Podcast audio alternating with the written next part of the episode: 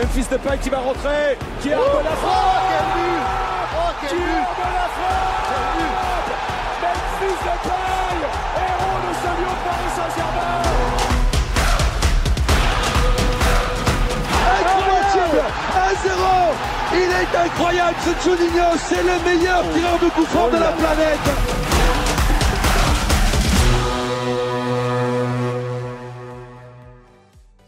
Bonsoir à tous, bienvenue sur Les Gone, merci d'être avec nous.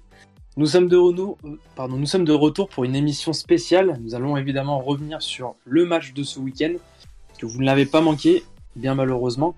Le Voilà concédé sa deuxième défaite de la saison, 1-0 sur euh, son terrain face au FC Donc ça sera l'occasion de, débriefer autour de cette rencontre. Nous évoquerons euh, également bah, la nécessité ou non de procéder à divers changements pour rebondir. Et enfin et surtout, bah, nous parlerons de l'un des deux matchs les plus importants de la saison, le derby, qui est prévu euh, bah, ce week-end et euh, qui pourrait quand même subir quelques turbulences avec le contexte euh, sanitaire. Donc il faudra regarder tout ça, donc on, débriefera là-dessus également. Et donc pour débattre, bah, notre équipe habituelle. Hein. Bonsoir Mathias. Salut, salut à tous. Également présent, Emeric. Bonsoir Emeric. Bonsoir à tous. Et enfin, le monsieur de la, régie qui aura la casquette de chroniqueur également ce soir. Bonsoir Anton. Salut Joe, salut le chat. Bon, n'hésitez pas à intervenir dans le chat, hein, euh, comme d'habitude, on essaiera de réagir un, maximum à vos remarques euh, ou questions. Euh, bah les gars, pour commencer, deuxième match consécutif sans victoire. on avait un peu perdu l'habitude parce que c'est vrai qu'on était sur un élan quand même très euh, positif. Euh, L'OL avait enchaîné euh, de, nombreux matchs sans, perdre. Là, ça fait quand même bah, un match nul à Rennes et, désormais une défaite sur notre terrain face à Metz. première question, est-ce que vous avez la, sensation que cette défaite contre Metz n'est pas un petit peu la, conséquence de certains mots MAUX, bien sûr, qu'on avait peut-être pu voir déjà face à, Rennes? Qu'est-ce que t'en penses, Emeric J'irais, je remonterais même un peu plus tôt, c'est-à-dire que je remonterais même euh, jusqu'à Lens, au moins euh, la seconde mi-temps, voire même la première. Ça fait un moment que on n'est plus trop dedans. Euh, on a moins de réussite devant le but, même si je pense que c'est pas le, problème principal. On est moins bien physiquement. les circuits marchent moins bien, les adversaires nous connaissent mieux, savent mieux nous attendre. Metz notamment a vraiment adopté une, stratégie totalement différente euh, au match retour par rapport au match aller, où au match aller c'était beaucoup plus découvert. Donc, euh, donc il y a une certaine inquiétude quand même parce que euh, parce que certes il y a eu des faits de jeu, certes Metz a un peu de réussite, mais c'est pas non plus un scandale absolu qu'on perde ce match, même si on aurait pu le gagner aussi largement. voilà, qu'on traîne, qu'on traîne déjà, on est très chanceux de faire ce match nul. Contre Lens, on aurait pu aussi concéder le nul. Et là, cette défaite, eh ben, ça va dans la droite ligne de nos diverses prestations qui sont euh, de mal en pis. Non, mais je suis assez d'accord avec Emric. Euh, on a, on a des mots euh, qu'on avait déjà vus face à Rennes. Mais moi, je, moi, je, je suis assez du, assez partagé parce que je trouve aussi, on parle beaucoup de, l'arbitrage, de la performance des Lyonnais, il y a une vraie performance messine. Hein. Euh, je suis pas un grand adepte de, Frédéric Antonetti. Par contre, j'ai trouvé euh, des joueurs messins très généreux dans l'effort. Euh, qui physiquement étaient bien plus frais que nous et qui nous ont dominé sur, ce point de vue-là. et ils ont eu une emprise au milieu de terrain, comme l'OL avait rarement concédé une emprise ces derniers temps. Et je vois Elliot qui nous en parle dans le chat. Hein. C'est vrai que Paqueta est moins bien que ça se ressent sur le jeu. C'est vrai que, enfin voilà, on parlait déjà il y a quelques temps d'une Paqueta dépendance qui commençait à se, voir. Et avec un Lucas Paqueta qui est moins bien depuis quelques matchs. Euh, et du coup un milieu de terrain qui s'en ressent. On trouve que Mendes trouve moins bien euh, les transitions. Awar est peut-être euh, moins bien aussi. Et c'est aussi lié aux performances de Lucas Paqueta qui décline un peu. Est-ce que physiquement il aurait besoin de souffler? Peut-être. Euh, maintenant, euh, j'espère qu'on va vite trouver un, système pour, euh, pour repartir de l'avant. Bah, ce qui est surtout bien, c'est qu'avec Paqueta, on a, on, on la matière pour le faire souffler avec ce qu'on a sur le banc, surtout dans, dans la zone du milieu de terrain. et avec la performance de Cacré, ça donne encore plus envie de tenter d'autres milieux parce que pour moi, il a clairement montré sur ce match, parce que comme tu l'as dit, l'arbitrage ou même la mauvaise performance de certains Lyonnais ou de l'équipe entière a masqué tout ce qu'on peut dire sur Cacré, mais il y a des, on a vu des compiles tourner et, le match de Cacré est tout simplement euh, digne d'un titulaire de Ligue des Champions. Il serait titulaire dans tous les clubs de France et, euh, et à l'OL, il doit l'être, je pense. D'ailleurs, Petit point euh, expected goals pour appuyer un peu ce que vous disiez. Euh, L'OL a généré 1,64 euh, expected goals contre 1,43 pour, pour Metz. Donc globalement, ce qu'on constate, c'est qu'effectivement, le match a été assez serré. Euh, ça fait quand même deux, enfin c'est la deuxième fois de suite que, euh, que l'OL est un peu bousculé par un adversaire, parce qu'il y avait eu déjà quelque chose d'assez similaire face à Rennes. Euh, pour vous, est-ce que c'est, il faut, faut s'inquiéter ou, globalement, voilà, c'était, ça allait arriver à un moment donné et qu'il va falloir trouver bah, des solutions. Est-ce que déjà, surtout, on, a les solutions pour pouvoir rebondir rapidement? Est-ce qu'on a les solutions? Oui, je pense que de toute façon, avec l'effectif qu'on a, sachant qu'on joue pas la Ligue des Champions, il y a un moment où tu, peux faire jouer la concurrence pour que ça, ça redécolle. Maintenant, est-ce qu'on va les mettre en place? Ça, c'est une autre question. On va y revenir après. Euh, mais enfin, ce qui est embêtant, c'est que hum, c'est une équipe. Moi, aujourd'hui, j'ai du mal à voir euh, combien de temps on va mettre à réagir. Euh, ça, nous rappelle difficilement le début de la saison. Euh, on a mis quand même 5 euh, ou 6 matchs à, tiquer que les choses ne fonctionnaient pas telles qu'elles étaient. Euh, là, ça fait 3 matchs qu'on voit que on est un peu dans le dur hein, et ça finit un peu comme. je trouve qu'on repart sur le cycle de ce début de saison. Hein. on avait gagné face à Dijon qui était une victoire en trompe-l'œil. et derrière, on fait 5 matchs sans victoire, il me semble. donc là, on a gagné face à Lens sur une victoire qui, au final, est un peu en trompe-l'œil. Hein, parce que, comme le disait très bien Emmerich tout à l'heure, Lens aurait pu faire match nul, ça aurait pas été un scandale. Et j'espère qu'on va pas mettre encore 5 ou 6 matchs parce que maintenant on n'a plus le droit en phase retour euh, de prendre autant de temps. Il faut euh, accrocher le wagon qui va partir devant et il faut pas laisser le train passer parce que sinon euh, les, places européennes seront très difficiles à aller chercher. Enfin, les places pour la Ligue des Champions seront très difficiles à aller chercher. Ouais, c'est vrai que c'est vrai qu'on n'a pas vu euh, on n'a pas vu une réaction après deux matchs un peu mitigés. Je m'attendais à voir euh, quand même euh, un semblant de réaction, une domination, quelque chose d'assez fort, envoyer un message, vouloir protéger cette première place. voilà, envoyer un message à nos concurrents, ceux, qui nous suivent. malheureusement, ça n'a pas du tout été le cas et c'est assez triste par rapport à la, à la prestation des Messins ils ont été assez forts, surtout en défense. En fait, euh, le trio en défense centrale a été euh, assez impressionnant. Euh, notamment Kouyaté, mais aussi Dylan Brown. Dylan Brown qui à une époque était sur les tablettes de Lyon, un bon joueur. et puis surtout les deux latéraux qui font extrêmement du bien. on a moins vu Santons offensivement que Delaine, mais les deux font un excellent match. Et puis et puis, on ne peut pas s'empêcher de faire un parallèle avec les nôtres de latéraux qui ont été une, nouvelle fois très faibles. Euh, Deschiglio a encore une fois été transparent. Euh, vraiment, vraiment pas très bon, même pas rassurant défensivement. Euh, il a été à gauche et il y avait du bois du coup, il a eu moins de, travail à faire offensivement et bien heureusement quand on voit le match contre Rennes. Mais encore une fois, c'est quand même très très faible. Donc c'est assez triste. On se demande encore une fois où est passé Melvin Barr Si euh, quelqu'un a des nouvelles, euh, n'hésitez pas à nous en donner. c'est assez, assez, terrible. Euh, des solutions, des solutions, on a du mal à en voir. surtout que Bon, on va pas du tout le juger sur ses premières minutes, mais Slimani fait pas une excellente rentrée. Je l'ai trouvé un peu emprunté techniquement notamment. Euh, je vais pas lui reprocher cette frappe qu'il n'enclenche pas et ce, retrait qu'il fait. Bon, il est pas, il arrive, il est pas en confiance, mais sur ses prises de balles, j'ai trouvé un petit peu emprunté, un peu, euh, un peu timide et un peu euh, léger techniquement. donc à voir. Cherki fait une entrée pas mal. il a de la réussite sur ses dribbles et il met, il met un peu le feu. mais comme j'ai pu voir sur Twitter au niveau de ses stats, Certes, euh, il dribble très bien, il passe des joueurs, mais je le trouve un peu léger au niveau euh, défensif et le contre-pressing à la perte de balle notamment. Bon, notamment sur, euh, le but qu'on prend, mais même il n'enclenche quasiment pas de pressing. Et ça, c'est quelque chose qu'il va devoir commencer à essayer de faire et qu'on n'a pas vraiment vu encore au niveau pro. Je sais pas si Joe, toi, qui l'a pas mal vu dans les jeunes, euh, c'était quelqu'un qui pressait un peu plus, mais là, on a un peu du mal à voir ça, et que c'est une de nos forces lorsqu'on a enchaîné les victoires, c'était ce contre-pressing à la perte de balle vraiment les étouffer.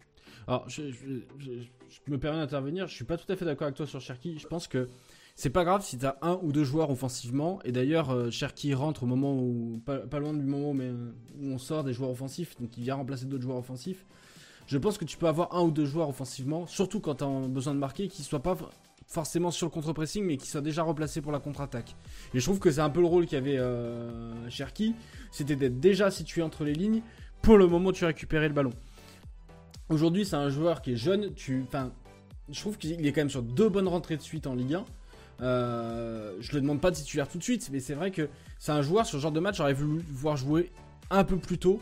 Euh, et je pense qu'il a besoin encore de faire des liaisons avec euh, les autres joueurs. Il rentre en même temps avec Slimani dont tu parles, mais qui vient d'arriver dans l'équipe. Donc c'est difficile de jouer, même techniquement, je trouve, parce que il n'a pas de lien encore avec les autres joueurs offensifs. Et d'ailleurs, on le voit, je pense que la, la passe qui tente vers Cherki, s'il connaît un peu plus Cherki, je suis pas sûr qu'il attende. Je pense qu'il frappe parce que Cherki, tu sais que c'est un joueur qui est aspiré par le but et qui va pas forcément prendre le temps de, jouer en retrait. Donc voilà, il y, a cette connexion offensive. pour le coup, tu vois, on, décrit souvent Garcia qui fait des, remplacements euh, trop tardifs. Moi, j'aurais pas forcément bougé la ligne offensive. À part Kadewere qui a fait des efforts euh, stratosphériques parce que Léo Dubois, euh, je sais pas, il en plus Léo Dubois, à un moment, j'ai cru qu'il jouait 8. Je sais, enfin, il s'est réinventé un rôle. On l'a vu dézoner à gauche, on l'a vu dézoner dans l'axe, on l'a vu. Enfin, je, sais pas. Il était. Est-ce qu'il veut changer de poste et il le, manifeste comme ça, peut-être. Mais il doit regarder Raphaël en Turquie, je pense. Ouais, il doit, regarder Raphaël jouer en Turquie. Il se dit bah tiens, j'ai peut-être une reconversion pour la fin de carrière euh, qui est possible euh, en, termes de poste. Non, voilà, c'est un peu. Euh, je trouve que, à part Kadewere, c'était peut-être un peu trop tôt pour faire les changements. On avait une ligne offensive qui fonctionnait plutôt bien. Euh, moi j'aurais changé les latéraux plus tôt, peut-être par contre, effectivement. Alors Dubois, bah, le problème c'est qu'une fois que tu as mis Descheglio à gauche, il bah, n'y a personne pour remplacer Dubois à droite. Malo Gusto, éventuellement, mais quand on voit la réflexion de Rudy Garcia sur les, U19 euh, bébés euh, du, banc, je doute que Malo Gusto joue tout de suite. À gauche, tu as Melvin Barr qui, comme le dit Emmerich, est visiblement relayé au rôle de, porteur d'eau. mais enfin voilà, il y, avait des choses à faire. Même Maxwell Cornet a apporté plus que des Chilio. Et des Chilio, il y a un moment, il va falloir se poser la question parce qu'il sort d'un très mauvais match à gauche. On le remet titulaire à gauche. Je veux bien, mais il y a un moment où euh, il va falloir faire autre chose. Quoi. Il, est, il est pas bon à gauche. Il faut arrêter. Il est pas bon à gauche. Donc euh, essayons autre chose. Mais encore une fois, on va rentrer dans le cycle dont on parlera tout à l'heure. Rudy Garcia, il a du mal à essayer autre chose. Effectivement, on reviendra là-dessus juste après. Euh, dans le chat, on a une question, enfin, on a une remarque intéressante de E9OL87 qui nous dit finalement que c'est peut-être la, trêve qui nous a un petit peu cassé dans notre élan et qu'il euh, il faut peut-être aussi être patient dans le sens où euh, voilà, il faut peut-être attendre que les organismes se, remettent en place. Est-ce que vous pensez finalement que la trêve a été peut-être le, plus grand ennemi de, l'OL qui était sur une excellente série? Bah,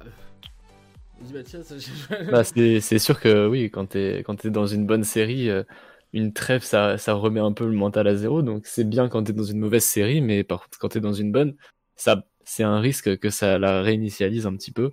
Mais euh, bon, c'est pas une excuse euh, pour perdre contre Metz. Enfin, oui, pour perdre contre Metz. Parce que pour maîtriser, ne serait-ce que maîtriser Metz à domicile, euh, normalement, t'as pas besoin d'être dans une bonne série déjà, et pour gagner non plus.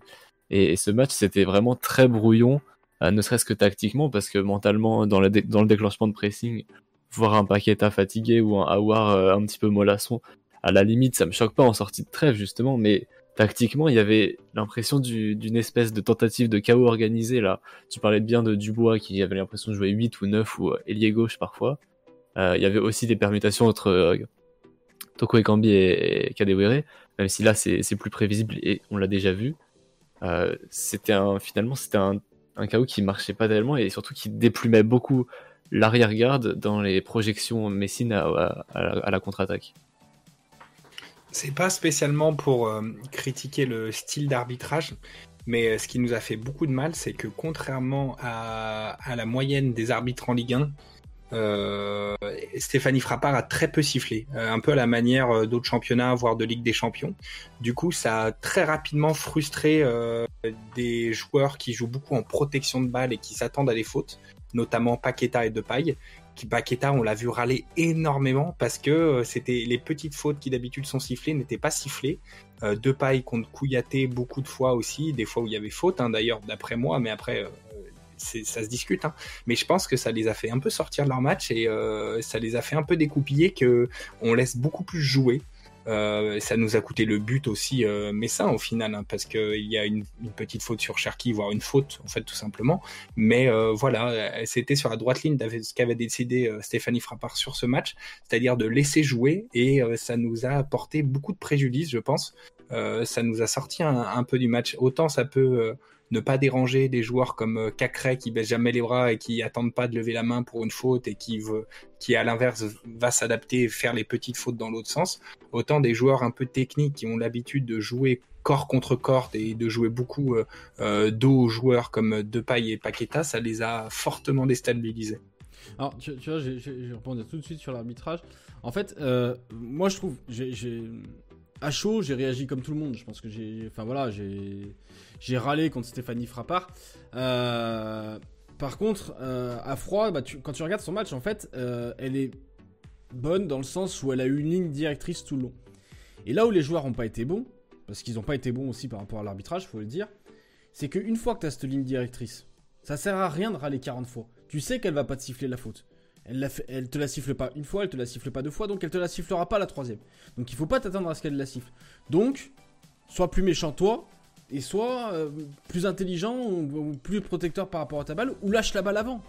Et Paqueta, notamment, t'en parles, il subit une fois une tenue aux épaules, deux fois une tenue aux épaules, la troisième fois il se met les fesses par terre, la quatrième fois il râle. Non, il y a un moment, enfin, j'adore Lucas Paqueta, mais il y a un moment, il faut que tu t'adaptes aussi à l'arbitre. De toute façon, elle, a tenu sa ligne directrice, elle l'a pas modifié en cours de match. Donc à toi de t'adapter. C'est aussi ça le haut niveau. Et en Ligue des Champions, Lucas Paqueta, faut aussi qu'il s'attende à ce que dans un certain match, ça se passe comme ça.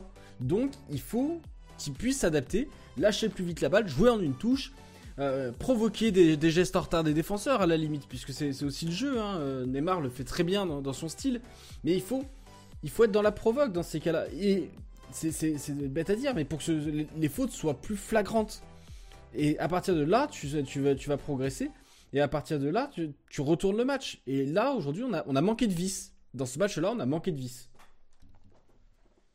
Oui, je suis tout à fait d'accord avec toi. Euh, après, râler en soi, euh, pourquoi pas, c'est une manière aussi de mettre la pression sur l'arbitre et à, la fin, justement, d'obtenir des fautes que tu n'es pas au début du match. Mais ce qu'il faut, c'est surtout ne pas s'arrêter de jouer quand tu râles, quoi.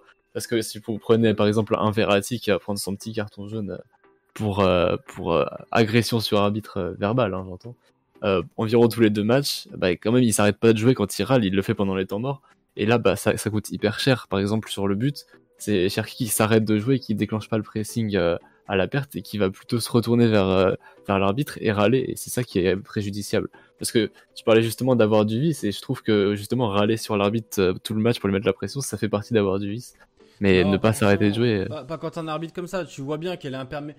Enfin, Stéphanie Frappard, ça s'est vu très vite qu'elle était imperméable à ça. Je pense qu'il y a un joueur messin qui fait une faute au début, il commence à râler et elle lui dit pas de ça avec moi. On le voit très bien. Donc à partir du moment où tu as un arbitre qui, en plus, Frappard, elle est plutôt, enfin, tu regardes les matchs qu'elle arbitre, elle est imperméable à ce genre de truc. Donc ça sert à rien de râler. Au contraire, tu as peut-être plus. Et je pense que Paqueta, il l'a payé à un moment. Elle, à un moment, elle a dit, bah, à moins qu'il y ait une grosse faute, je sifflerai rien. Parce que tu râles une fois, deux fois, trois fois, à un moment, l'arbitre, c'est un humain, il en a marre, il dit bah, hé, tu, vas, te lever, et puis j'attendrai, j'attendrai qu'il y ait une faute qui mérite un jaune pour siffler quoi que ce soit. Donc, c'est ça aussi, les arbitres, c'est des humains, ils ont leur sensibilité, et tu, les gaves aussi à un moment. Donc, un joueur qui réclame trop les fautes, tu lui à un moment, il faut trouver la juste limite. Et là, les Lyonnais, ils ont trop été dans la réclame. Et je pense qu'à un moment, elle a arrêté de siffler les fautes parce que les Lyonnais, ils étaient trop dans la réclame aussi. Se ce qui est assez impressionnant, et je pense qu'il y a pas mal de, raisons à ça, mais c'est que physiquement, on était vraiment moins bien. Euh, au-delà des courses, au-delà du pressing, c'est aussi dans le duel. Quand tu regardais les stats sur les euh, différents matchs de l'OL, notamment contre Lens, on mangeait physiquement euh, sur les duels, on était du, sur du 60-40, voire même des fois 65-35 euh, en notre faveur. Là, on s'est fait manger, notamment euh, par leur défense centrale à 3 très physique. Et euh, c'est vraiment, euh, c'était vraiment une de nos forces sur lesquelles on bâtissait nos victoires. Alors, est-ce que c'est parce que euh, la, la trêve a un peu coupé et que physiquement on est moins bien, ou est-ce que c'est d'être passé euh, du poste de, de, de chasseur à chasser, c'est-à-dire euh, de d'outsider à premier, ça nous a un peu limé les crocs et qu'on les a un peu moins, je ne sais pas, mais en tout cas, c'est vraiment vraiment ce qui m'a marqué, le fait que on en voulait moins, on agressait moins l'adversaire, on allait moins le prendre à la gorge, on l'étouffait moins. Et c'est notamment, même si euh, je veux pas forcément l'accabler parce qu'il est phénoménal depuis un moment et que depuis deux trois matchs il est moins bien, mais c'est pas le pire. Mais c'est aussi Paqueta, on en parle offensivement, mais défensivement aussi, on le voit beaucoup moins aller gratter dans les chevilles des ballons, aller euh, empêcher des, des trajectoires de passe, aller bloquer des passes il était un peu moins là aussi défensivement, j'ai trouvé. Euh, donc ça a pu un peu, nous faire du mal. Il y a une dernière chose qui nous a fait du mal finalement, euh, c'est aussi ce fonctionnement euh, en 5 euh, en 5-2-2-1-2 ou 5-2-3, euh, ce qui fait que Delaine et euh, Santons avaient beaucoup d'espace. Euh, ils savaient pas trop qui devait le prendre entre Dubois, Cadevere et Toko et Cambi Deschiglio, ce qui fait qu'ils avaient beaucoup d'espace et que Delaine et Santons, qui sont des joueurs corrects de Ligue 1 et qui apparaissent pour des cracks quand on joue contre l'OL parce qu'on n'a pas des bons latéraux, et ben ils nous ont fait beaucoup de mal. Ils ont pu remonter des fois le terrain sur 40, 50 mètres, ce qui n'est pas forcément normal quand tu aspires à être dans les trois premiers de Ligue 1. On va revenir euh, rapidement sur, sur l'arbitrage parce qu'il y a quand même eu, euh, on peut peut-être dire, le, tournant du match. Euh, ça a été euh, bah, Karl Toko qui pensait avoir ouvert euh, le, score et finalement bah, ce but a, été refusé, notamment pour une position jugée illicite de euh, Oussem Aouar qui aurait fait action de jeu. Et euh, qu'est-ce que vous avez pensé de, ce, scénario? Est-ce que pour vous, euh, déjà, la décision euh, de, la VAR a été euh, logique? Ou, euh, au contraire, est-ce que vous considérez qu'il y a une forme d'injustice? Et, est-ce que vous êtes d'accord avec Jean-Michel Aulas il disait que globalement Stéphanie Frappard fait un très bon match, mais cette, cette petite décision est venue un peu entacher la prestation arbitrale? Moi je garde mon avis, je vais exposer pourquoi après. Ah, ok, je peux commencer alors. Alors, euh... alors bon, euh, moi je suis assez anti-VAR, hein, même totalement anti-VAR, et euh, je regrette que ce soit utilisé pour des, choses aussi bénignes que ça. Mais par contre, si effectivement, bah, tant que tu la VAR, tu es obligé de l'utiliser de manière totalitaire, et de manière totalitaire, alors avoir fait action de jeu par sa présence, parce qu'il est proche du ballon, parce que s'il n'était pas là, 111, après c'est de la science-fiction, mais si Awar était pas là, alors Santon aurait pu avoir plus de temps et plus d'espace pour contrôler euh, le rebond difficile de la balle sur la barre. Et donc oui, il y a, une action de jeu. Maintenant, euh, est-ce que, ça serait sifflé par un humain s'il n'y avait pas eu la VAR? Je ne pense pas. Et euh, est-ce que c'est vraiment comme ça que tu as envie d'arbitrer le football? Je ne pense pas non plus. Donc je te laisse, euh, Emmerich, si tu veux rajouter quelque chose, mais sinon, ouais, ben... vous sortira les livres d'arbitrage euh, pour vous convaincre qu'avoir été hors jeu mieux que moi, mais après, c'est vrai que la, la VAR, euh, voilà. Bah, je laisserai Tifoun ensuite euh, expliquer, etc., tout ce qu'il pense. Moi, je vais dire mon ressenti euh, sur le moment et même euh, à froid après. J'ai revu beaucoup de fois les images. pour moi, il euh, n'y a, y a, a, pas action de jeu d'avoir, mais bon, je le dis maintenant, hein, après on en rediscutera une fois que Tifoun nous expliquera certaines choses. Il n'y a pas action de jeu, je pense que 111, que Awar soit là ou pas, euh, et ben dans tous les cas, ce rebond suite à la, suite à la transversale est très dur à apprécier. Le mec est pas, est pas un spécialiste de trigonométrie, il n'aurait pas réussi à faire beaucoup mieux qu'Awar ou pas, en fait, dans tous les cas. Euh, et puis dans tous les cas, l'avance que donne euh, ce hors-jeu à Awar ne lui a pas bénéficié. C'est-à-dire que si Awar était un mètre derrière 111 euh, juste avant la frappe de Thiago Mendes, eh ben il aurait été au, auprès du pot de la, de la même chose. Ici, ça n'avait pas été Awar, ça aurait été un autre joueur. Je dis pas que c'est c'est pas dans les règles hein, ce que je raconte. Hein. C'est pas oui oui bien évidemment il était il est hors jeu. Après c'est sur la question est-ce qu'il fait action de jeu?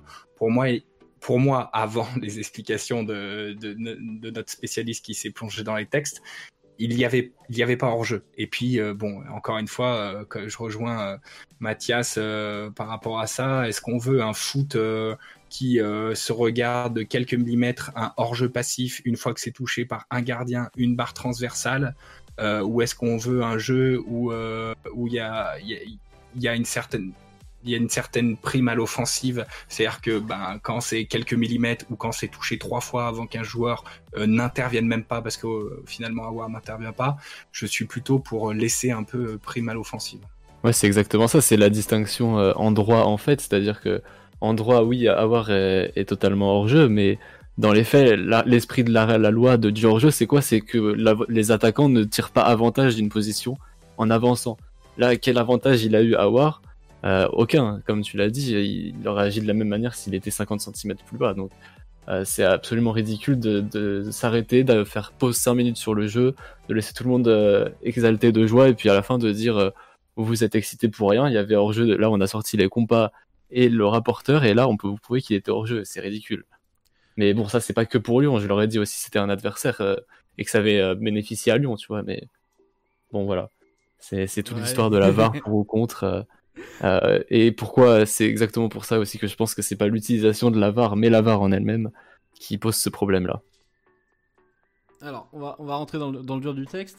Euh, déjà, le, le compare rapporteur, je le trouve un peu dur quand même, parce que je, je vais agrandir un peu l'image. Oui, oui, là, dans ce cas-là, c'est large. Il y, a- il y a quand même, hein, il y a- enfin voilà, il y a une bonne avance.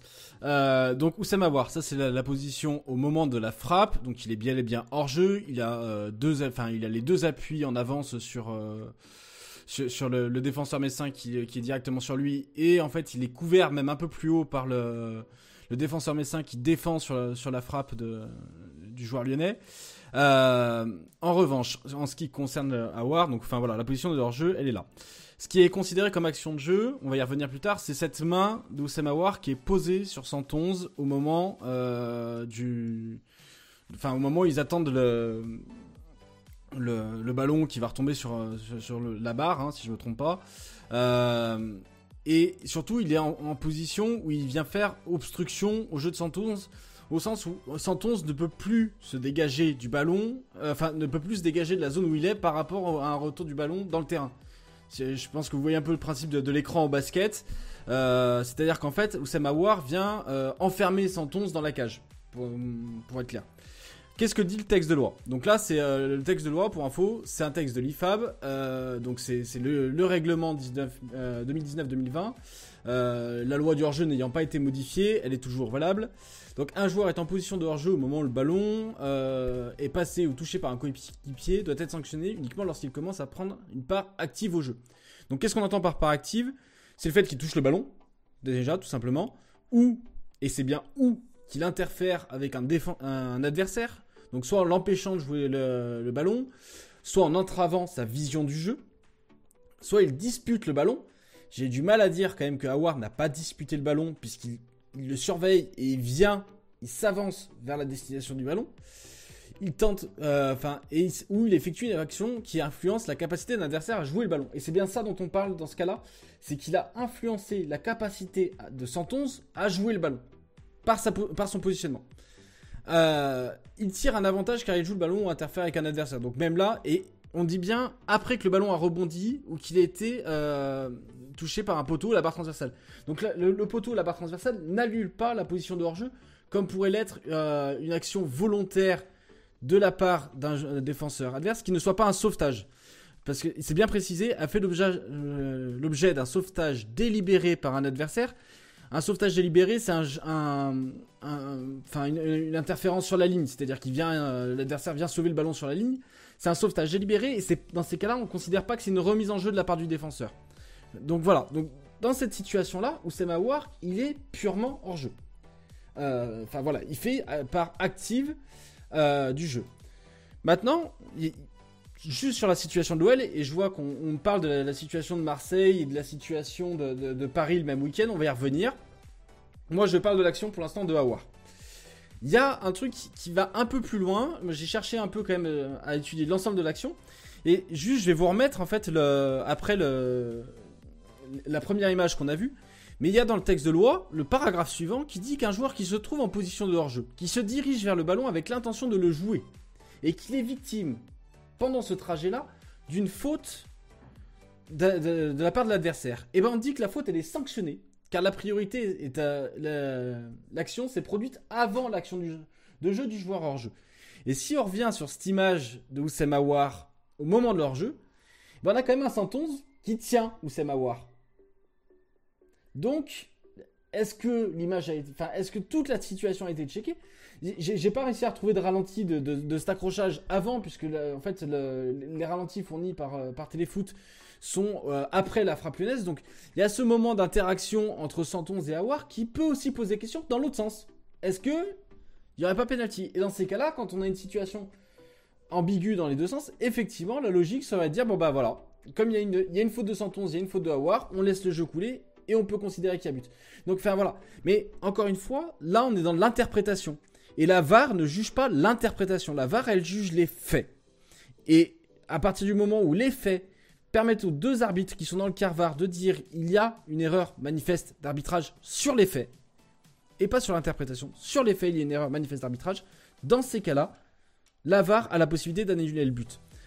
Alors, ce que là où ça pose question, c'est euh, pourquoi le hors-jeu est la seule situation où l'arbitre du terrain ne voit plus les images, parce qu'au début, je vous rappelle que l'arbitre était appelé pour voir les images. Maintenant, il ne l'est plus en cas de situation de hors-jeu.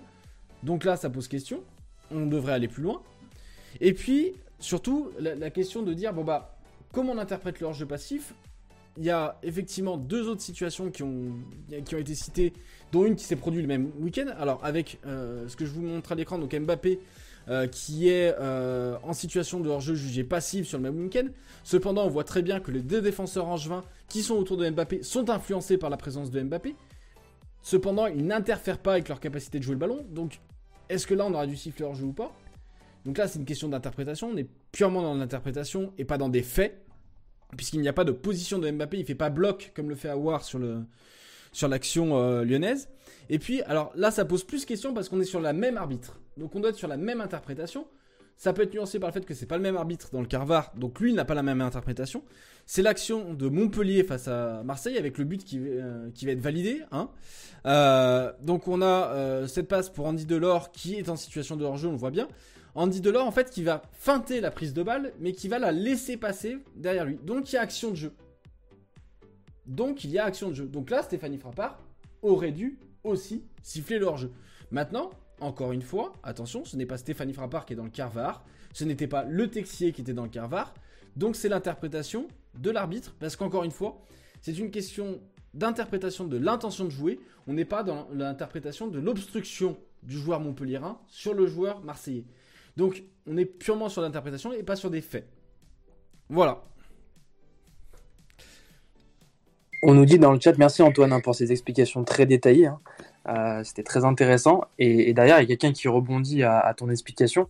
C'est euh, OLGON02. C'est pourquoi en fait euh, Stéphanie Frappard n'a pas checké l'écran directement et ça aurait permis un peu de, de Ah, peut-être que- euh, stopper cette que, polémique. bah, parce que la VAR ne fait plus. alors, le, le hors-jeu ne fait plus partie des, si- des situations où l'arbitre est amené à consulter l'écran.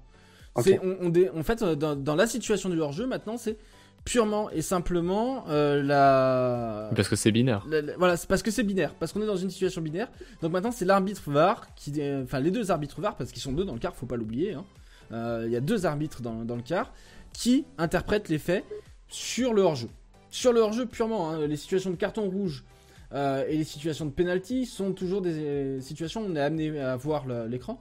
L'autre situation où on ne consulte pas l'écran, c'est les erreurs d'identification des joueurs ayant commis la faute. Puisque là, dans ces cas-là, la VAR un rappel, dit à l'arbitre c'est tel joueur qui a commis la faute et pas celui-ci, et la, la décision est changée. Donc, Par rapport à plus- l'action de. Oui, Vas-y, vas-y. Non, mais juste pour réagir, l'arbitre n'est plus maître des règles du jeu. Effectivement, dans le cas du hors-jeu, il n'est plus maître des règles du jeu, et c'est bien là que le bas blesse. Ceci dit, c'était un peu déjà le cas puisque c'était délégué au juge de ligne. Enfin, au, au, au arbitre de touche, pardon. Alors- J'étais en mode tennis là. Euh, non, c'est pas délégué au juge de. de- de c'était délégué. je- Genre, il n'était plus l'arbitre. Quand... Pour reprendre la phrase, la- l'arbitre central n'était plus vraiment celui qui jugeait leur jeu, quoi. Oui, bah, de, de toute façon, l'arbitre central n'est pas celui qui juge leur jeu à la base. Euh, honnêtement, quand tu es sur un terrain d'une centaine de mètres, Oui, c'est impossible euh, l'arbitre central ne voit pas la situation de hors-jeu. Euh, il peut la sentir. Tu peux sentir que tu as un, un- tu as un joueur qui, qui semble très en avance. Maintenant, ce n'est pas, c'est rare qu'un arbitre central déjuge son arbitre de touche euh, dans le cas de hors-jeu. C'est arrivé. il, a le droit puisqu'il reste le, maître à ce niveau-là. mais maintenant en cas de VAR, de toute façon, ce n'est plus lui qui décide. Par rapport à l'action parisienne, en fait, c'est pas tellement les, les deux premiers défenseurs en juin qui m'intéressent, c'est le troisième qui essaie de fermer. Euh, donc, euh, si je me trompe pas, à droite, ah, ah, j'ai un trou de mort, c'est pas Johan Andreu, c'est l'autre, l'autre ancien, qui est là depuis euh, la remontée. Et en fait, ce qu'il y a, c'est que il essaye de, de se ramener vers Mbappé. Du coup, il est plus au contact de Kurzawa de l'autre côté et il a un temps de retard pour essayer de contrer Kurzawa. Donc, c'est dans ce sens-là où, pour moi, il fait action de jeu, en fait.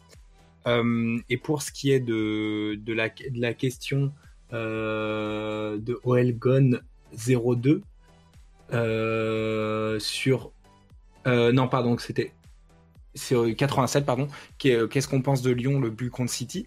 C'est vrai que il y a il y a au début de l'action il me semble que c'est Toko Ekambi qui est hors jeu euh, la différence avec Delors, quand même, c'est que Delors fait mime de la prendre jusqu'au bout et il laisse passer le ballon entre ses jambes vraiment de façon volontaire.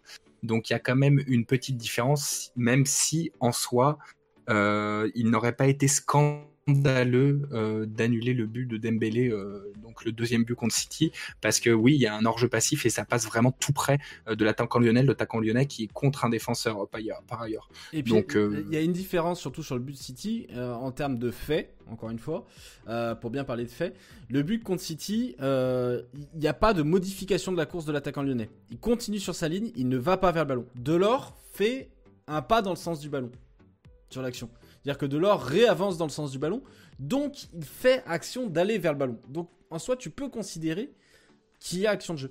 Mais encore une fois, à la différence du but lyonnais, tu es dans de l'interprétation et non pas dans des faits. Et donc, euh, il suffit que les arbitres VAR se, disent, bah, je peux, moi je considère qu'il y a hors-jeu passif, l'autre considère qu'il n'y a pas hors-jeu passif. Il faut que les deux arbitres soient sur le même tenant et qu'ils considèrent que l'erreur est manifeste. C'est encore une fois, c'est là que c'est bien important. Il faut bien comprendre pour la VAR euh, j'entends souvent dire ah ouais mais euh, c'est comme pour le but lyonnais. Je vais prendre le but, euh, le but messin. Je prends le but messin qui est un parfait exemple. Le but messin, on est sur le jugement d'une faute. J'en entends beaucoup dire ouais mais pourquoi on n'a pas fait appel à la VAR Eh bah tout simplement parce que il suffit qu'il y ait un arbitre dans le car qui dise bah moi j'aurais pu ne pas siffler faute. Dans, dans, dans, dans ce que je vois du match, j'aurais pu ne pas siffler faute. Dans ces cas-là, les deux arbitres ne jugent pas qu'il y a erreur manifeste d'arbitrage de la part de Stéphanie Frappard. Donc, on n'invite pas Stéphanie Frappard à voir les images et donc on ne revient pas sur la validité du but. Bah écoute, merci bien Antoine pour, pour toutes ces explications. Moi, je pense que certains y verront déjà aussi plus clair. Et puis, c'est toujours bien d'avoir des, des, euh, des, faits et puis des, des écrits euh, officiels pour pouvoir euh, se faire un, un jugement. Personnellement, j'ai un peu revu mon fusil d'épaule, donc tu vois, comme quoi ça sert. Bah, on va passer au sujet suivant, ce qui me dit rien, leur tourne. bon, vous avez déjà commencé à évoquer tout à l'heure. Bon, il y a, y, y a, quelques choix qui vous ont un petit peu embêté lors, des, lors des derniers matchs, au niveau des joueurs notamment. Euh, est-ce que pour vous, euh, il va falloir procéder à, des changements euh, donc, dans, cette équipe? Est-ce que c'est pas le moment, justement, maintenant qu'on est un peu moins bien, de, procéder ouais, alors soit des changements tactiques, soit des, changements de joueurs? Je pense qu'il y en a un qu'on a épargné pour l'instant jusque depuis le début de l'émission. c'est quand même Thiago Mendes qui, sans être peut-être moins catastrophique que qu'on traîne, a quand même été encore une fois vraiment pas très inspiré. Euh, c'est-à-dire que là où c'est censé être son point fort euh, défensivement, il n'a pas été très bon. Euh, au niveau de la relance, qui n'est pas forcément son point fort premier, mais où, là où il était mieux quand on était bien, eh ben, il s'est fait prendre plusieurs fois dans son dos. Il ne prenait pas l'information de l'adversaire qui arrivait dans son dos. il était moins assuré dans ses passes. Il a vraiment pas été bon. donc clairement, je mettrais clairement Guimarèche à sa place. Après, euh, Cacré est pour moi obligatoirement titulaire, dans tous les cas, parce qu'il a été très bon déjà en 1. mais c'est surtout parce que Paqueta va être suspendu. Et que, et que il va bien falloir mettre des joueurs, qu'on n'a plus Jean-Lucas non plus. Donc euh, Cacré, bah, ça coule de source. Et donc, euh, à savoir euh, qui va se disputer, à mes yeux, le poste entre Awar et Thiago Mendes. Euh, pour moi, même s'il n'est pas bien depuis quelques matchs euh, et qu'il n'a pas fait une excellente rentrée, bon, après il était diminué vis-à-vis de sa blessure aux adducteurs, je mettrais quand même Awar s'il est apte. parce que pour moi, Mendes, Guimaraes ensemble sur un terrain, ça marche pas forcément. Même si Guimaraes est quand même assez polyvalent et qui peut jouer 6 et 8 et qu'il a des qualités intéressantes aux deux postes. Euh, sinon, euh, devant, euh, je sais pas si forcément je changerais quelque chose. Euh, Cherki fait des bonnes entrées. Est-ce qu'on veut le faire débuter contre Saint-Etienne Ça peut être une idée parce qu'il a été biberonné à la rivalité contre, contre Saint-Etienne. Donc ça peut peut-être être intéressant. Peut-être faire souffler Toko et Kambi qui a beaucoup de mal à revenir depuis euh, le Covid, si je me trompe pas. Euh, et puis il faut absolument faire jouer barre à gauche euh, ou enfin non, il faut faire jouer barre à gauche déjà pour la même raison que pour Cherki, c'est que la rivalité ça sonne ça sonne ça, ça, représente quelque chose à ses yeux. donc je mettrais barre à gauche et je garderai la défense comme ça. Du bois, on n'a pas le choix de toute façon. même si Joe aimerait bien voir Malo Gusto le faire commencer dans un derby, ce serait vraiment pas un cadeau. Par contre, il y a une vraie question à se poser, c'est est-ce que on ne réfléchit pas d'ores et déjà durant le mercato d'hiver à un nouveau arrière droit, quitte à le reprêter six mois? Euh, c'est une vraie question qu'on va peut-être pas débattre aujourd'hui parce que éventuellement on pourra en parler jeudi. Euh, voilà, au niveau de ce que je ferai pour euh, le prochain match.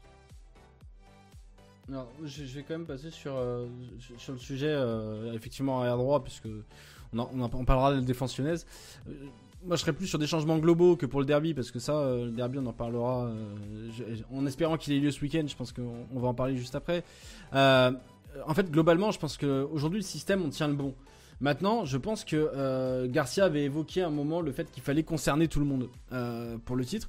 Moi je pense aujourd'hui qu'il a intérêt à faire tourner et vite parce que il y a des joueurs qu'on va perdre en termes d'intention il y a des joueurs qui vont se ne plus se sentir concernés par le débat. Je pense à Melvin Barr. Aujourd'hui, il y a un blessé. Euh, il y a un blessé dans la défense centrale. Tu as un joueur qui a une alerte musculaire pendant le match.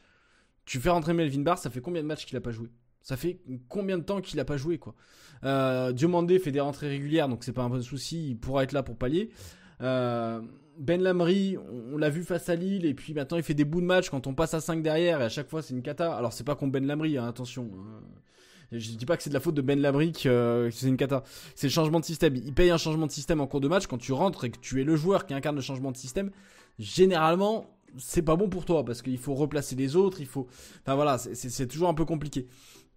Euh, devant, effectivement, le problème en fait, c'est qu'on n'a pas de solution. Aujourd'hui, c'est tu, tu mets Slimani sur un côté comme il l'a fait. Je, je suis pas sûr que ce soit son meilleur poste et ça rentrer face à euh, face à Metz en témoigner. Devant, le problème, c'est que je suis pas sûr que tu puisses changer grand chose pour, des matchs globaux, hein, je parle pas du derby parce que euh, ça j'ai ma petite idée sur le sujet. Euh, mais globalement devant, le problème c'est que tes trois titulaires maintenant que tu as vendu Dembélé, bah tu les as et tu, tu pourras rien y faire. Donc il faut trouver l'alchimie au milieu pour faire fonctionner devant. Euh, la connexion à War Memphis c'est quand même plutôt bonne, donc sortir à War, même s'il est moins bien en ce moment, c'est quand même compliqué par rapport à ça. Euh, donc voilà, Paqueta, je pense qu'il a besoin de souffler. Euh, il, faut, euh, il faut être honnête. Je pense que il a été à chaque fois titulaire depuis qu'il est arrivé, donc il faut le faire souffler. Mendes est un peu moins dedans aussi, donc pourquoi pas de faire, tourner. Enfin voilà, il y a de la profondeur de banc. Je pense qu'il faut. En fait, le changement moi que j'attends, c'est d'avoir plus de rotation je, sors ce, stat parce que on en a débattu avant le live, donc je vais me faire flinguer par mes collègues. Mais enfin voilà, il euh, y a quand même la stat qui existe. L'OL, c'est le, troisième club qui fait le moins tourner de Ligue 1. Quand on voit la profondeur de banc qu'il y a à l'OL, par rapport à un Stade Brestois ou même à un Lille ou à un Marseille, quand on voit la profondeur de banc qu'on a, c'est quand même pas normal que tu 11 joueurs qui jouent le plus et joué 76% des minutes de, Ligue 1. Euh, surtout quand, quand depuis quelques matchs et quand tu as eu des séries comme les 6 premiers matchs et comme les 3 matchs que tu es en train de vivre là. Il faut que ça, tourne, il faut que tu. Et encore, j'ose même pas imaginer si t'avais pas eu la, suspension de Mendes et l'alerte de Léo Dubois. Hein. on serait au-delà des 80 et on serait premier de Ligue 1. Donc, enfin voilà, moi j'attends peut-être un peu plus de rotation, un peu et en plus, on, l'a vu, on, arrive à faire la différence. Nos entrants arrivent à faire la différence. Donc, faisons les changements plus tôt. On a 5 changements. Je suis pas sûr qu'on fasse les 5 changements à chaque fois. Et on est un des rares clubs en, France qui peut se permettre de faire les 5 changements et de ne pas baisser de façon trop importante la qualité intrinsèque de ton 11. Et alors, par contre, pour rebondir sur. Euh, sur le problème des, des ailiers, je pense que le problème des ailiers n'est pas tant le problème que ça, c'est plutôt euh, le fait que le niveau de nos latéraux soit abyssal en fait, puisque dans, la, dans la limite où nos ailiers actuels jouent plutôt ailiers intérieurs et, et, sont des sortes de pivots mais sur les côtés, euh, tu pourrais totalement imaginer un, Slimani qui serait finalement comme une sorte de double pointe où Memphis serait un 10 et c'est un 4-4 de losange finalement. Euh, par contre, le problème c'est qu'avec Dubois, qui est, un, qui est un piètre défenseur en ce moment en tout cas, et qui en plus se permet d'être euh, en numéro 8, numéro 9 dans la nature, et eh bien ce qui fait, ça fait que Kadewere devient un défenseur droit par moment. Et ça, j'imagine pas du tout Slimani le faire, c'est vrai. si vous regardez la hitmap de Kadewere, c'est flagrant on dirait une hitmap de, piston droit. Et, c'est là le, problème. Et évidemment, tu payes le manque d'ailier. Euh, oui, je parle pas forcément pour le derby OL, Guns 0-2, mais euh, oui, en général. Euh, donc, qu'est-ce que je disais? Oui, tu payes le mercato mauvais sur les, ailiers, puisque finalement, bah, t'as rien fait à ce niveau-là. Mais surtout sur les latéraux, puisque tu n'as ni renforcé ni la gauche ni la droite. Et c'est un gros problème aujourd'hui quand on parle justement de rotation et de joueurs qui sont en méforme, euh, plus en termes de niveau que de physique, mais qui sont quand même en méforme et qu'il faut, à qui il leur faut de la concurrence. On se retrouve devant euh, un sacré dilemme en tant que supporter lyonnais, suiveur notamment des performances des jeunes. C'est que vu que dans tous les cas, Garcia veut faire jouer des Chiglio qu'il a fait, qu'il a ramené et que à droite euh, Dubois euh, n'a pas de concurrence, si ce n'est des Chiglio éventuellement peut qu'il a envie de mettre à toutes les sauces. Euh, et ben le vrai dilemme c'est est-ce que on continue à pousser en disant on veut absolument que nos jeunes jouent, c'est nécessaire, Bar il est intéressant, Augusto il peut peut-être gratter du temps, ou est-ce qu'on se dit ben euh, certainement nos jeunes, mais au moins permettrait peut-être euh, que ceux qui sont devant nos jeunes jouent moins. Donc on est devant un vrai dilemme où, euh, c'est vraiment pénible à dire. Quoi. Oui, c'est un vrai dilemme. Et puis en plus, t'es jeune, il y a un moment, il faut. Le problème, c'est qu'on ne profite pas des matchs où on pourrait les faire jouer pour les faire jouer. J'espère que le match de Coupe de France qu'on va jouer face à la C Ajaccio, on va avoir des jeunes. Hein. Parce que la C Ajaccio, c'est un club amateur qui a pas joué depuis 3 mois. Si là, tu fais pas jouer tes jeunes et tu n'en profites pas pour faire souffler tes cadres, attention au problème. Hein. Il y a un moment, on va payer, on va se retrouver à payer l'accumulation de matchs alors qu'on a, on a qu'un match par semaine. C'est quand même un peu dommage. Pour rebondir avec ce que vous disiez, et, je vais apporter d'ailleurs un peu de nuance euh, sur le, tableau que tu nous montrais, euh, Antoine, euh, c'est vrai que là où il faut prendre en compte quand même les, disparités entre la proportion de, enfin, comment les, équipes, du moins, si elles font tourner un minimum ou non. ce qu'il faut prendre en compte, c'est qu'effectivement, déjà, il y a certaines équipes qui étaient engagées en, en, Coupe d'Europe. Et surtout, il y a des équipes qui ont été très touchées par, par le, Covid-19, euh, tandis que d'autres, comme l'OL, n'ont pas été trop, euh, trop impactés. Et, euh, effectivement, ah, on peut... C'est vrai que je, fais mon mea culpa, c'est vrai qu'Ajaccio est pas amateur, ils sont en Ligue 2. Pardon. je t'ai coupé, mais je, suis désolé. Non, t'inquiète, pas de souci. mais, euh, mais effectivement, euh, le risque aussi, c'est que l'OL puisse connaître, comme euh, d'autres clubs, bah, une, une, une, hécatombe au niveau du, du Covid-19. Donc, peut-être que Rudy Garcia sera confronté à, à, devoir faire des changements. Et pour aller dans votre sens, c'est sûr que comme il l'a pas fait avant, qui doit lancer certains joueurs qui n'ont pas, pas, pas trop joué jusqu'à là, ça peut être un peu compliqué à gérer. Ah, pour le coup, sur ce côté-là, on est plutôt le FC immunisé parce que en termes de joueurs qui l'ont eu, le Covid, là, normalement, on est, on est pas mal. Bah, ce qui est fou, ce qui est fou surtout, c'est qu'on en a certains qui l'ont eu et qui semblent pas l'avoir filé euh, à leur, leur coéquipier, quoi. Donc euh, bon, de toute façon, on comprend tellement rien avec le Covid qu'on va, qu'on va pas forcément chercher à comprendre. Mais oui, euh, la CA joue pas, joue pas en amateur déjà parce que Guédéon Calulu euh, est un des meilleurs défenseurs centraux de Ligue 2 depuis quelques matchs. Maintenant qu'il est replacé dans l'axe pour le grand plaisir des Ajacciens. donc donc voilà, encore une fois, peut-être un joueur qui aurait peut-être mérité d'être de temps en temps appelé dans le groupe, euh, éventuellement gratter du temps de jeu, encore un Calulu qu'on a laissé passer, même si il a un potentiel certainement bien moindre que son petit frère euh, Pierre. Hmm, à voir, on verra. C'est à voir. Euh, on va rester sur le thème du, sur le, thème du Covid, pardon, parce que euh, bah, on a le, derby qui, qui, arrive et euh, mine de rien, bah, nos voisins ils sont, ils sont plutôt, plutôt mal à ce niveau-là. et donc ce qui peut compromettre quand même bah, ce, derby, Euh, globalement, euh, avant de, de- de débattre euh, plus longtemps là-dessus, euh, comment vous voyez déjà ce derby, sachant que ça a souvent euh, été un, un- un tournant dans notre saison? Euh, Je crois qu'il y avait quelqu'un dans le chat qui en parlait d'ailleurs. Euh, Est-ce que pour vous, ça peut être un peu, le, match décisif qui peut soit nous remettre euh, bah voilà, dans, de bonnes conditions, soit à l'inverse nous enfoncer et nous faire repartir sur une, bah, sur une, euh, un peu sur une, période comme on l'a vécu en tout début de saison où, on, a, on a enchaîné les, mauvaises performances. C'est particulier parce qu'un derby c'est toujours un peu hors du temps. Euh, Alors, je... vous invite à lire, même si je, je suis pas fan du personnage, comme vous le savez, euh, la très bonne interview de Bruno Genesio sur le sujet. Euh, Il y, a- il y a toujours quelque chose qui se passe dans un derby. Euh, Il y a des clés qui sont des clés mentales qui sont utilisées, qui, qui peuvent pas être utilisées au cours de la saison. En plus, là, il va avoir une teneur très particulière parce que c'est l'occasion pour l'OL de repasser devant. C'est quand même pas arrivé depuis euh, des décennies. Euh, on peut repasser devant en nombre de victoires. hein. Je vous mets juste la stat. Enfin voilà, aujourd'hui, on a 44 victoires pour l'OL, 33 nuls, 44 défaites pour Saint-Etienne. C'est quand même euh, assez exceptionnel. Euh, enfin, 44 défaites pour l'OL. Vous m'avez compris. Donc, enfin voilà, je pense que c'est- difficile de se dire ce, ce match-là va créer une série ou pas, parce qu'il va y avoir, s'il a lieu, hein, encore une fois, comme tu le dis très bien, il va y avoir un enjeu particulier. C'est toujours des matchs qui sortent du timing de ta saison. Tu peux surperformer alors que tu es en train de faire une saison moyennasse. Tu peux sous-performer alors que tu es en train de faire une super saison. Tu peux sortir de la dynamique complète et, le match d'après euh, avoir le contre-coup et, avoir le- le- l'effet cisaille inverse. Donc je suis pas sûr que ce sera sur ce match-là qu'on verra si l'OL est prêt à relancer sa saison ou à la plonger. Parce que c'est c'est un match hors du temps euh, et c'est un match euh, pour lequel les choses se passent autrement qu'au cours de la saison. Les, euh, les jeunes Stéphanois, du coup, qui ont joué euh, ce week-end contre Strasbourg, euh, bon, ceux qui ne suivent pas trop la Ligue 1 de près devaient pas connaître grand monde euh, du 11 euh, de Saint-Etienne. même moi qui suis de très très près, il y a un mec que je connaissais pas quand même euh, qui a joué au milieu de terrain.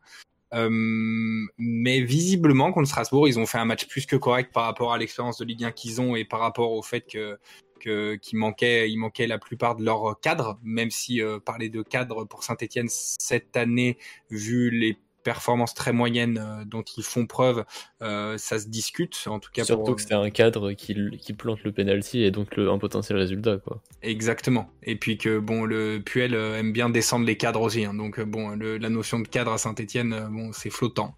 Euh, donc voilà, faut faire attention. Encore une fois, je suis d'accord avec Tifoun que le que qu'un match, euh, un derby, c'est un match totalement à part où tout peut se passer.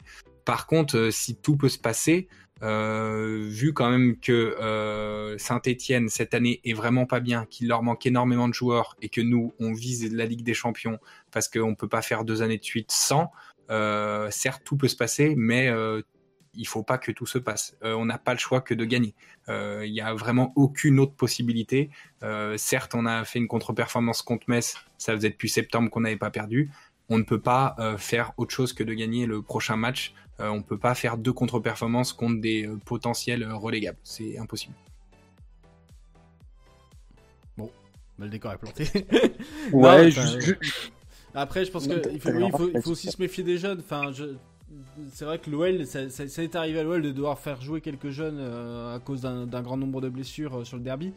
Et comme on le disait par rapport à Cherki et à Bar, faut se méfier des jeunes parce que c'est des jeunes qui sont biberonnés. euh, Enfin, la sauce derby, que ce soit à l'OL ou à Saint-Etienne, elle prend depuis que les mecs qui sont en U12. Donc, euh, c'est. Enfin voilà, c'est des, joueurs qui ont vécu déjà une dizaine de derbies en jeune. Euh, et ils savent l'importance de ce match-là. Alors là, ce sera particulier encore une fois parce qu'il n'y a pas les supporters et que je pense que ça retire une partie de la folklore du derby et de, la motivation euh, par rapport au match. Maintenant, méfions-nous, partons pas vainqueurs parce que en face c'est des jeunes. Au contraire, euh, il faut euh, il faut y aller plus sérieusement que si c'était peut-être l'équipe type qui euh, en plus était un peu en difficulté. Et euh, au moins les jeunes, enfin les jeunes, ils ont rien à perdre hein, sur ce match-là hein, s'ils viennent le jouer. hein. Ils ont strictement rien à perdre les mecs, donc ils vont y aller la rage aux dents et il va falloir vraiment s'en méfier quoi.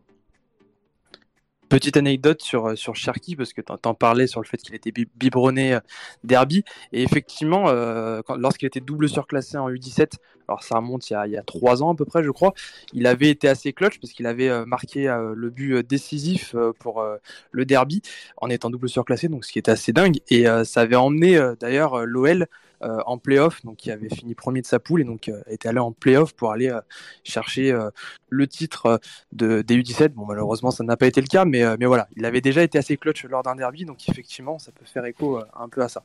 C'est quand il part de la droite, c'est quand il part de la droite là et qu'il va terminer avec un petit pied ou un truc comme ça. Ouais, ouais c'est ça.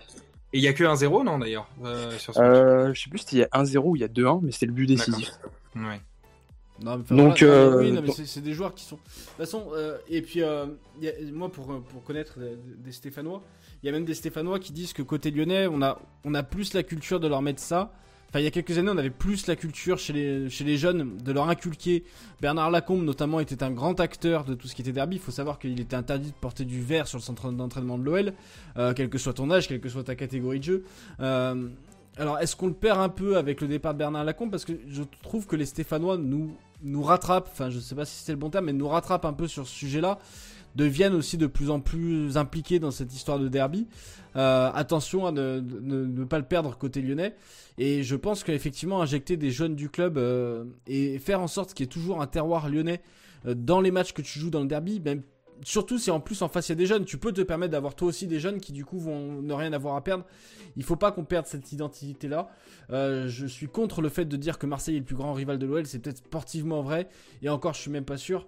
Euh, mais le, rival historique de l'OL doit rester la Saint-Etienne, que Saint-Etienne joue en Ligue 1, que Saint-Etienne joue en Ligue 2 ou qu'ils aillent dans les méandres de la DH quand on joue Saint-Etienne, on joue le derby et c'est le rival de toujours de l'OL et ça, ça doit le rester dans les têtes et à chaque fois qu'on joue le derby. Bon, on va terminer sur une, dernière question là, qui nous vient du, chat euh, de Alex Ngolo59. Euh, que pensez-vous des déclarations de Puel sur l'envie euh, de reporter le match? Et plus globalement, si, je vais un peu plus loin sur la question, c'est est-ce que vous, trouvez que jouer face à ce, Saint-Etienne, c'est-à-dire qui est totalement décimé, est-ce que c'est le derby qu'on a envie de voir? Bah, le, le, souci, c'est qu'il y a il y a un précédent, quoi. C'est-à-dire que vu que le match contre Strasbourg euh, a été joué, c'est très compliqué de, faire autrement contre Lyon, à part s'il y a des nouveaux cas. Euh, après, est-ce qu'on a envie de voir euh, un match euh, entre guillemets au rabais? Alors, est-ce que vraiment les joueurs qui ont joué contre Strasbourg sont plus au rabais que certains cadres défaillants de Saint-Etienne? Ça se pose comme question. Et puis encore une fois, comme on vient de l'expliquer pendant des minutes et des minutes, les jeunes qui ont fait leur formation à Saint-Etienne auront peut-être plus les crocs et joueront peut-être mieux que d'anciens cadres vieillissants de Saint-Etienne qui sont pas disponibles pour ce match. Donc euh, je suis plutôt contre le report, surtout que le, souci c'est qu'il y a aussi un cadre quant à ce report. Il y a des règles assez strictes et assez claires. Euh, à partir du moment où tu rentres pas dans ces règles, ben, il n'y a pas tellement de débat à avoir en fait. Et puis le, calendrier est tellement tellement chargé euh, que je pense qu'un report qui n'est pas nécessaire, rendu nécessaire par des règles, non, je suis je suis suis pas pour. Oui, de toute façon. ce qui est souci, c'est qu'il y a, y, a deux, y a deux précédents différents en fait. La règle, c'est une indisponibilité certaine, et à mon avis, le certain est important, de plus de 10 joueurs. Et justement, il me semble, alors euh, plus de, est-ce que c'est strictement, je ne sais pas, mais euh, il me semble que Saint-Etienne en avait justement exactement 10 à Strasbourg, et qu'il y en a 4 qui reviennent. Et puis elle dit, euh, oui, ils reviendront, mais ils n'auront pas l'entraînement et tout, ils pourront pas supporter l'intensité. Donc ça reste, ça reste unfair de, de faire jouer ce match. Euh, après, je comprends un peu, euh, il, prêche pour sa chaumière, c'est logique. Euh, le souci, c'est peut-être que le match à Strasbourg était illégitime de base et qu'ils n'auraient pas dû le jouer, mais que la décision a été prise hâtivement parce qu'on a dit aux, Stéphanois de quand même se déplacer, de quand même prendre le bus alors qu'il y avait 10 cas positifs et c'est quelques heures avant le coup d'envoi que la, décision a été prise et là c'est peut-être une erreur. À partir du moment où tu as pris une erreur dimanche dernier, tu peux te dire on va pas la recommettre dimanche prochain. Donc dans ce cas, ce serait peut-être logique de reporter. Je, croyais que je, vais euh, faire mon homme de texte encore une fois. Euh, le, texte dit aujourd'hui le protocole sanitaire de la Ligue 1 dit qu'à partir du moment sur, sur la liste de 30 joueurs que tu as fourni, que le club fournit euh, au début de chaque mois, si tu as plus de 20, si tu as 20 joueurs ou plus de disponibles, tu te dois de disputer le match. Maintenant, euh, Saint-Etienne a un problème, c'est qu'ils n'ont pas assez de professionnels. Et dans cette liste de 30 joueurs, ils ont effectivement, pour avoir cette liste de 30 joueurs, c'est Faustine de Envers et contre tous d'ailleurs qui l'a tweeté. Euh, il y a dans cette liste de 30 joueurs à Saint-Etienne des joueurs de National 3.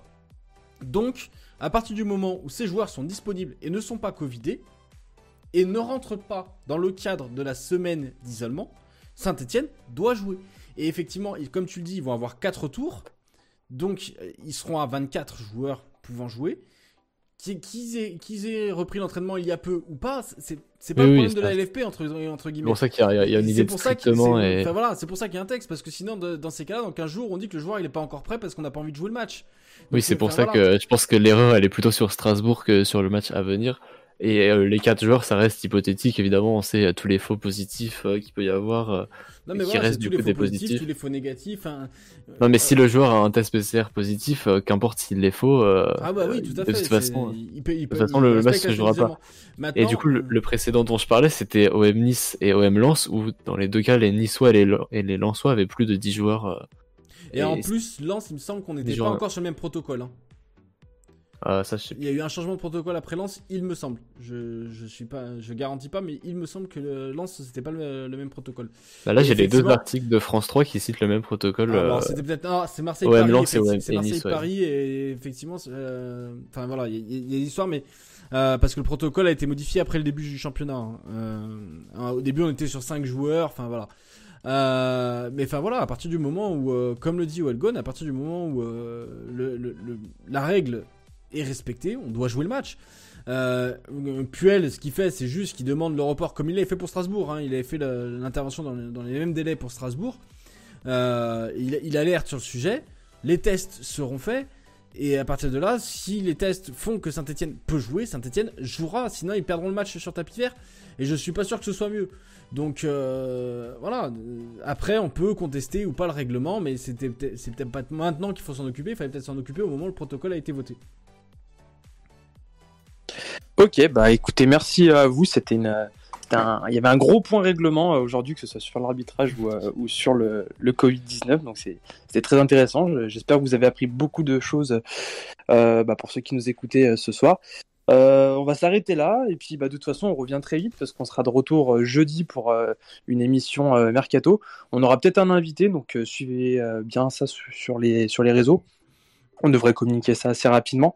Et puis en attendant, bah, n'oubliez pas d'activer la cloche euh, pour euh, voilà, rester informé de, de voilà, des, émissions qui commencent sur Les Guns euh, sur Twitch. Et puis voilà, comme vous le savez, l'émission sera disponible également en rediffusion donc sur l'ensemble des, plateformes. Voilà, bah, merci à tous et puis bah, bonne soirée et puis à très vite. Allez, au revoir. Bonne soirée. Bonne soirée et puis merci à ceux qui ont follow pendant le live.